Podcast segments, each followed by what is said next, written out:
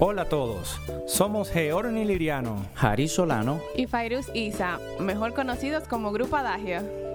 Sean todos bienvenidos a nuestro podcast Ostinato, donde conversaremos y aprenderemos de todo lo relacionado al ámbito musical. temas de controversia. Historias y experiencias en los escenarios y espacios laborales. Comenzamos en Do. Bienvenidos una vez más a nuestro podcast Ostinato. En este episodio vamos a hablar sobre el ambiente laboral y el comportamiento que se supone deberíamos tener los músicos en los diferentes ámbitos o áreas de trabajo. Como, es como quien dice la etiqueta y protocolo del músico. Eh, habíamos hablado un poco de este tema en las recomendaciones, creo que del primer episodio, ¿no fue? Del Sí. primer episodio. Pero ahora lo vamos a, a abundar un poquito más. Sí. Bien, antes de entrar entonces en el tema, podemos hablar un poquito, unas cuantas anécdotas de, de cómo ha sido el comportamiento de los maestros, de nosotros mismos. Ustedes saben que en en el ambiente laboral se, se parece mucho a donde quiera que tú vayas. Si ustedes se imaginan en su época, cuando ustedes estaban en el aula de clases del colegio, siempre estaba el limpiasaco, siempre estaba O sea, el lambón. El el, pay- lambón. el payaso del curso.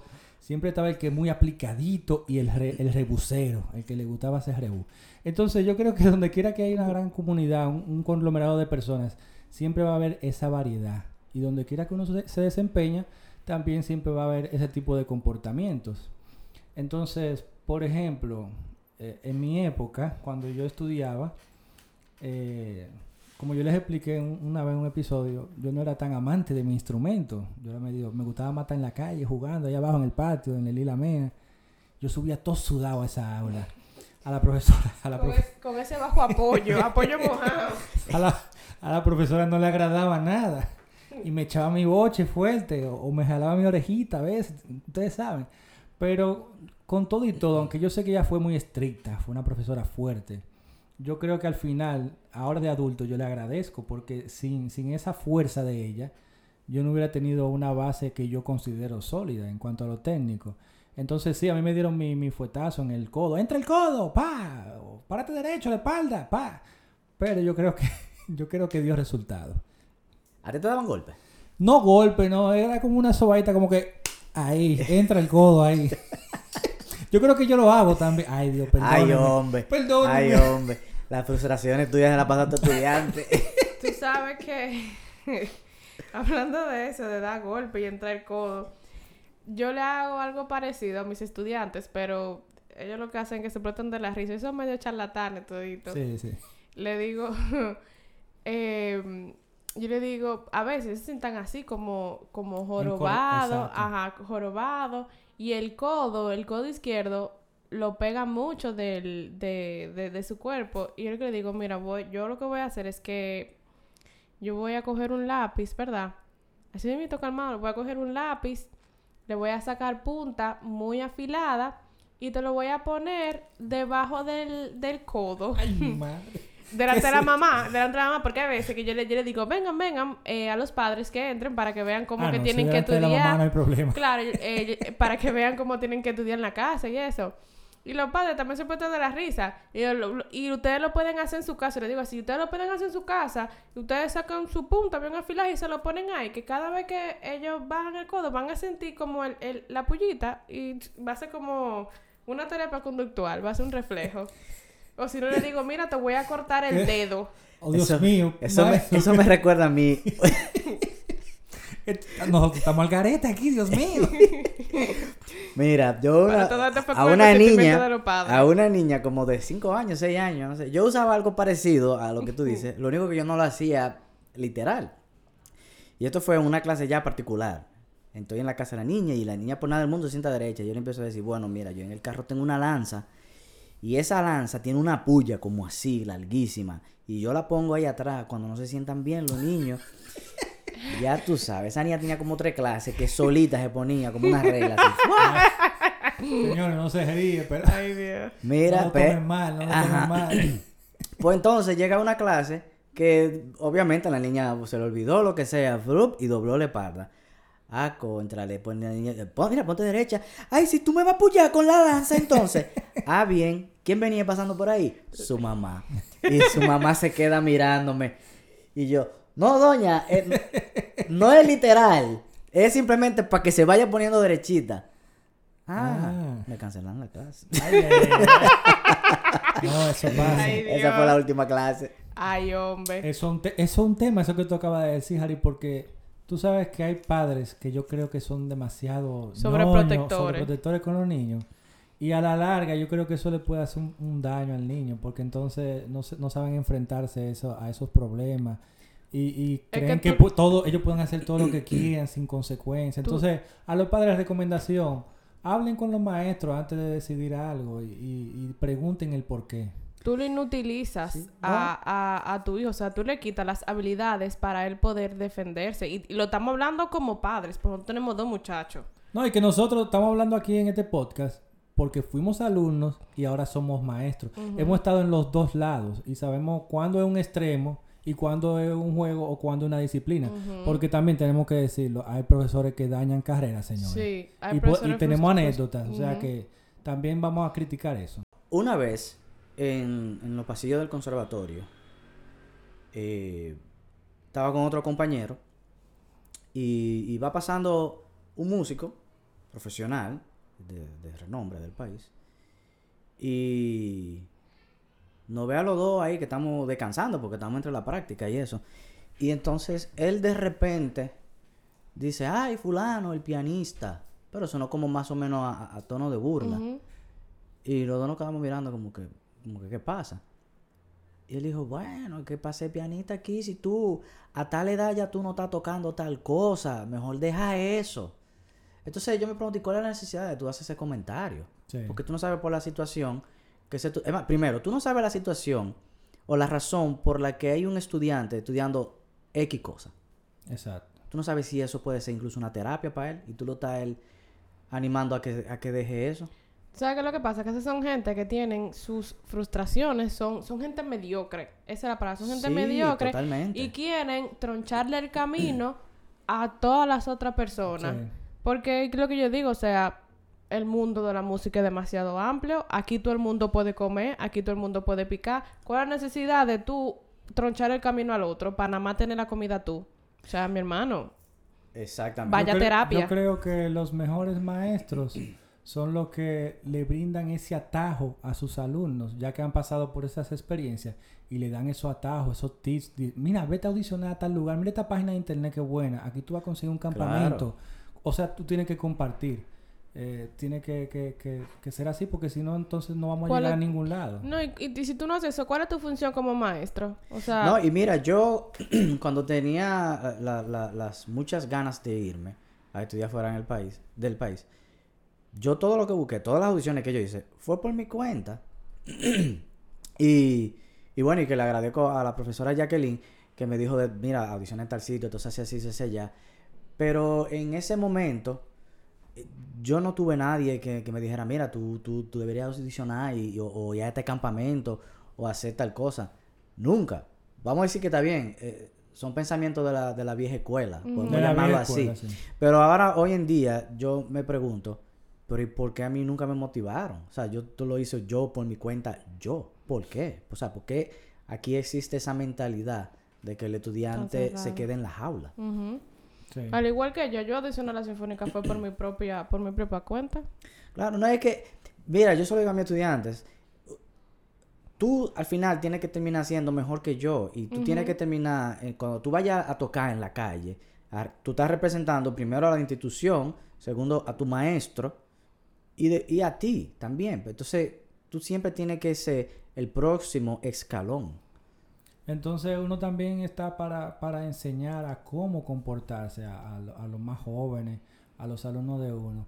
Hay gente que no se sabe vestir para, vamos a quitar la palabra concierto, para una tocada, para, Ay, para- para sí. lo que sea. Porque si usted va a tocar en un restaurante o usted va a tocar en un evento de gala, aprenda a vestirse. O sea, ave- averígüese lo que es la etiqueta. Eso dice Cómo se viste un... soy-. Es claro, o por ejemplo, a veces hay, hay, hay músicos que llegan con la ropa que tienen que llevar, pero llegan medio vestidos.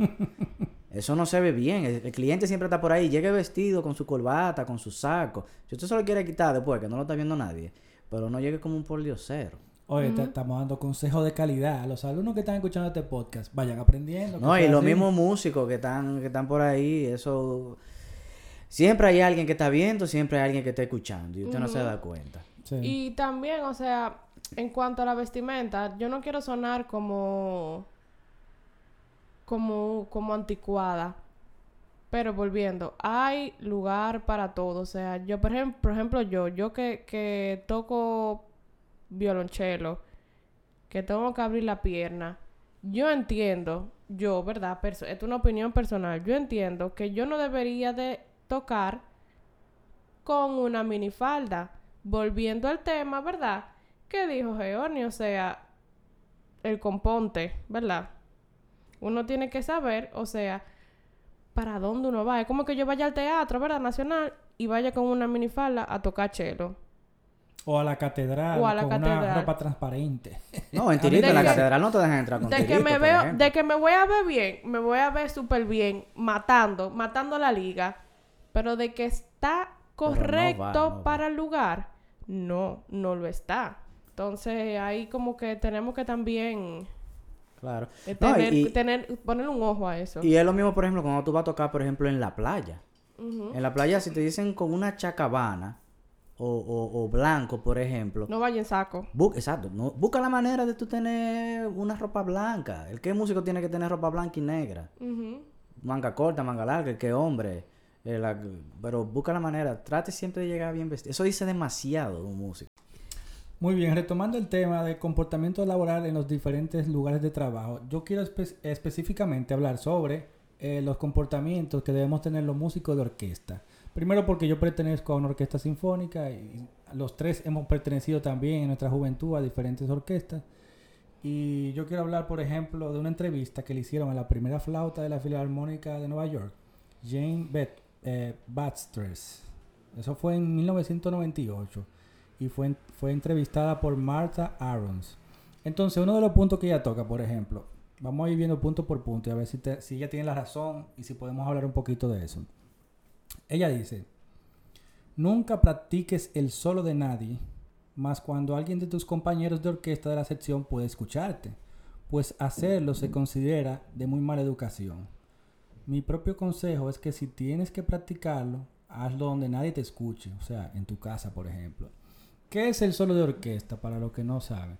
El solo de orquesta es una pequeña parte donde te toca a ti solo, dentro de un conglomerado de 40, 60 personas, tocar un pequeño solito. Eso generalmente le toca a los que tienen la posición de principales, porque en las orquestas también tenemos jerarquías. Tenemos eh, el concertino, que representa a toda la orquesta, que es el primer violín de la orquesta. Tenemos los coprincipales, que pueden hacer el papel del principal también. eh, los asistentes. Y luego tenemos el tutti, que es el conglomerado de la orquesta, eh, la, la masa de la orquesta, ¿verdad? Entonces, los solos le corresponde generalmente a los concertinos y a los principales. Entonces, Fairo, ¿qué tú tienes que decir de ese consejo? ¿Tú crees que es válido? Claro que es válido. Por ejemplo, en, en mi lugar, eso como que yo, que estoy, ¿verdad? Eh, en el tercer atril, me ponga a estar practicando lo que está haciendo el otro. Lo que está haciendo el El, principal. principal, o sea. Delante es de los una, compañeros. Es una cuestión de respeto. Exacto. Una cuestión de respeto. O sea, tocamos el mismo instrumento, ¿verdad? Somos, som- o sea, somos iguales, pero no somos iguales. Eso es, la- esa es la palabra. Yo creo que sí que es mala educación porque si a esa persona le toca tocar su solo y de repente está escuchando de lejos otro, otro compañero tocando lo mismo, de- tal vez de una manera diferente, eh, tal vez peor, tal vez mejor, quién sabe. Pero eso es de mala educación porque el trabajo de esa, de esa persona no es hacer tu trabajo, o sea, cada quien tiene su trabajo. Y en el caso del concertino le toca hacer su solo, ¿verdad? No, y que ahí hay algo también psicológico. Él- Exacto. Él, él puede estar preparado psicológicamente de una manera para tocar su solo, de cierta manera. Escuchar a otra persona, le puede romper totalmente quizá con esa el concentración. esquema, ajá. Y también, o sea, también puede pasar que, por ejemplo, tú lo puedes tocar, no hay ningún problema, pero si la otra persona te dice, mira, ¿cómo tú tocarías eso? O sea, si el, si el que le toca el lo solo pide. te lo pide y te dice, mira, ¿cómo tú tocarías eso para tener otro punto de vista? Pero ya, eso es diferente. Que eso no va a ocurrir porque un concertino es la pero- máxima autoridad. porque esta pelota... No, yo estoy hablando de coche, estoy hablando, o Ah, sea, en de- general, en ok. general, o sea, de, de mi sección, o sea, de la- del principal. Punto número dos. No mires alrededor o atrás. Por favor. Cuando alguien más está tocando un solo, eh, ya que el movimiento de la cabeza de las personas, entre ellas la tuya, y las miradas fijas, ese compañero se va a distraer y lo pone nervioso. Entonces lo más correcto es que cuando alguien está interpretando un solo en concierto y en ensayo también, tú te quedes tranquilito en tu asiento, en silencio, a esperar tu turno. A eso, ¿tú sabes qué se le puede agregar? Cuando usted está, no es nada más uno el que está sin forma, puede ser una cosa más pequeña, pero cuando alguien se equivoque, no se volteen, no lo miren.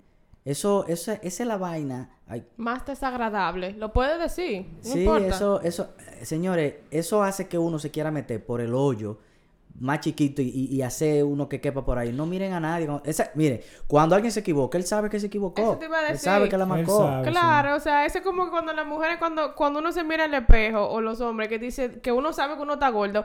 Ay, pero tú estás gordita. Ay, no me digas, yo no me miro al espejo todos los días. Es lo mismo, o sea, yo estoy como tengo... fisiculturista. Estúpido, está bien. Yo, ay, perdón. El que se equivoca tiene oído y sabe lo que tiene que tocar y sabe lo que tocó. No hace No, falta. claro, porque es que usted no está trabajando con imbéciles. Usted eh, ya sabe que se equivocó. Eso no le ayuda para nada. Exacto. No, no ayuda, o sea, y, y no, no aporta nada. O sea, para, ¿para qué tú, o sea, si, ¿para qué tú vas a hacer algo si no te suma? No, y que vamos a decir que el ensayo se pare porque se equivocaron en tal sitio, tal persona. Y todo el mundo lo miró. Al momento de volver por ahí, cuando lo repitan, Se va a equivocar otra él vez. se va a equivocar otra vez porque psicológicamente ya está turbado, él está en la mira. Entonces, eso no ayuda. Punto número 3. Si en verdad tienes una felicitación sincera para cuando alguno de tus compañeros ha tocado un solo, no dudes en felicitarlo al terminar el concierto o el ensayo. Nosotros somos músicos y fuera de lo necesario gastamos mucho tiempo pensando negativamente sobre nosotros mismos. Es como un regalo cuando un colega o compañero expresa sinceramente una felicitación. Sé generoso apoyando a tus compañeros y ve y dile, oye, muy bien hecho, felicidades. Sí, es importante. Totalmente válido. Y yo te diría que no solamente decirle cuando lo hace bien. Si de verdad ese es tu compañero y tu amigo y tú lo quieres ayudar, cuando algo no queda bien, díselo también. Busca la manera de hacerle una crítica constru- constructiva. Eso es correcto. Que eso muchas veces hace crecer más a un músico. Y uno se siente bien cuando alguien Sí. más bien y, oye, qué bien tú lo hiciste. Ey, gracias, de verdad que sí. Claro, claro. Y volviendo, o sea, por ejemplo, lo que dijo Ari, cuando una gente se, cuando una persona se equivoca, si es como dice él, si de verdad es tu amigo, tú debes de decirle la verdad. Y no, que si hizo un disparate, tú decirle, ah, sí, lo hiciste bien, porque volvemos al tema, no somos idiotas y tenemos oídos. No, y eso no ayuda. Número 4. No hagas un escándalo visual cuando alguno de tus compañeros esté tocando. Y hablo de escándalo visual, por ejemplo, esa bulla de estar limpiando el instrumento, eh, de estar pasando la página. Sean discretos y silenciosos. Que eso de pasar la página, la gente no lo cree, pero eso, eso tiene una, una ciencia. O sea, la cosa más mínima, como pasar una página, tiene una ciencia. Tú tienes que pasarla para que no haga un escándalo, que no haga ese ruido. O sea, tú tienes, ajá. Y pasarla en el momento adecuado para que tú puedas tocar lo siguiente y que no haga un escándalo. Que mucha gente hace de que ¡fra! pasan la página así y eso se, y, y eso yo, yo lo encuentro como desagradable. Un solo de hoja. Y para, y para finalizar, hay que dejar de tocar cuando el director se detenga, porque eso es una muy mala maña en todas las orquestas del mundo. A algunos músicos les parece divertido estar tocando cuando el director se detiene y tener la última palabra. Esto es una manera desagradable de perder el tiempo, así que es un mal hábito que debemos poco a poco irlo trabajando para eliminarlo. Mira, y eso es algo que yo sé que a lo- a los directores lo vuelve loco. Porque cuando los directores paran, es porque quizás quieren corregir algo inmediato que se les puede algo. olvidar. Porque con tantas cosas pensando. Y hay, hay músicos que, señores, él dejó de tocar el de al lado, deje de tocar usted también. Quizás no se dé cuenta cuando el director para en ese momento, pero Yo creo que todos seríamos mejores personas si de verdad nos pusiéramos en los zapatos del otro. O sea, siempre traten de ponerse en los zapatos del otro. Piensen por qué uno se comporta así o por qué reacciona de esa manera. Piénsenlo bien. sí, totalmente. Entonces vamos a hacer un resumen, porque esto que acabamos de hablar se desarrolla en todo cualquier ámbito de trabajo, incluso en, en, un, en una oficina donde haya muchas eh, personas en oficina, también molesta que alguien se voltea a mirarte mal o, a, o a Ujú. cuchichear de ti. O sea, eso se desarrolla en cualquier tipo de trabajo. Por ejemplo, en los picoteos, Ari, ¿cómo se desarrollaría el comportamiento? Yo lo que entiendo que cuando estamos ya en un picoteo, para que la gente entienda lo que es un picoteo, es cuando a ti te llaman para una tocada, vamos a decir informal, ¿verdad? Una boda, que no es fija. un evento, algo que no es fijo, exactamente. Quizás al no, al no ser 100% formal, algo, al- algo que uno ve como formal, hay músicos que no le dan la importancia que se merece, por ejemplo, a como el llegar a tiempo. Y cuando digo llegar a tiempo, no es que si la tocada es a las 8, usted va a estar ahí a las 8. No, lleguese a las 7. Porque usted tiene que hacer un soundcheck o cualquier imprevisto que se presente, usted tiene tiempo de resolverlo. Llegue temprano. Busque la manera de llegar temprano. O por ejemplo el tránsito. O sea, hay mil cosas. Al final, sí. al cliente o los otros músicos no tienen la culpa de que usted fue que salió tarde y hay un tapón. O que no aparece un taxi. Siempre hay que prevenir. Exactamente. Eh, por ejemplo, hay muchos músicos que les gusta tocar con los celulares en la mano, con los celulares en el atril. A menos que usted no tenga una emergencia o tenga otra carrera que sea, no sé, médico, que la vida Sí. de alguien depende de usted. Exacto. Concéntrense en su trabajo, poniendo su celular en otro. Los celulares son aparatos que distraen mucho hoy en día. Sí. Mm, Uno le tiene un sinnúmero de aplicaciones que salen en la pantalla aunque estén bloqueadas. Que, ah, por ejemplo, teniéndolo en el bolsillo, te vibra. Yo mismo voy a querer verlo, tú sabes. Pero el, el margen de que yo lo voy a tocar, tenerlo en la mano, el celular, es mucho menor a tenerlo en el bolsillo que tenerlo en el atril. Y que distrae también al compañero. Distrae al compañero, exactamente. O yo tocando, veo que alguien está en el celular, yo me turbo porque yo pienso que quizá no va a entrar donde tiene que entrar. O va a hacer algo que no va, o cualquier cosa. Porque... Y no se ve bien, porque imagínense ustedes un evento, unos clientes, viendo a los músicos y uno está en un, un celular. Se ve feo. O sea, eso No, es... y, y- y para terminar, recuerden que estamos para ayudarnos. O sea, somos una comunidad muy pequeña en una isla. Aquí somos muy pocos los músicos, entonces vamos a ayudarnos entre nosotros. Dejemos de, dejemos de atacarnos, vamos a, a- a recomendarnos, a ayudarnos, a hacer los trabajos, a estar más unidos. Bueno, y para la recomendación eh, de hoy, les tenemos una película, algo diferente. Y la película se llama El Concierto. Eh, y esta es la pequeña reseña. Andrei, Andrei Filipov es limpiador en el Bolshoi. El Bolshoi es un teatro en Rusia. Pero hace años que era director de orquesta del teatro. Mientras limpiaba el despacho del actual director, cae en sus manos un fax en el que se invita a la orquesta a tocar en el Teatro Châtelet de París. Eso es una película hermosísima. A mí recuerdo, yo la vi hace años y lo que me recuerda es la fidel- fidelidad que le tienen los músicos a ese director. Y eso deja mucho que decir de un director cuando es humano. Y que muchos de los comportamientos de los músicos se parecen. O sea, que No, no- eso es cualquier... Ustedes ven esa película y es cualquier orquesta del mundo. es la Así es la realidad de todas las orquestas. Así que les recomiendo que la vean. Se la vamos a dejar en la descripción del episodio para que puedan buscarla. También hay una serie de Amazon que se llama Mozart in the Jungle. Que es... Sobre la Filarmónica de que Nueva es, York. ajá, que es sobre, sobre la Filarmónica de Nueva York, que también el comportamiento que uno ve en... Es la realidad musical. Oye, Eh, genial esa serie, búsquenla. Esa serie es, es cortica, de media Y hora cada episodio. y tiene muy buena música. Tiene muy buena música y excelente. Bueno, y como nada más están recomendando películas de orquesta, yo les voy a recomendar una de piano. Así que pueden buscarse cualquiera porque todas son buenas. Porque es piano. Ok, gracias. El pianista. Excelente película. Muchas gracias a todos por sintonizarnos una vez más. Recordando que estaremos subiendo un episodio todos los lunes, así que estén atentos.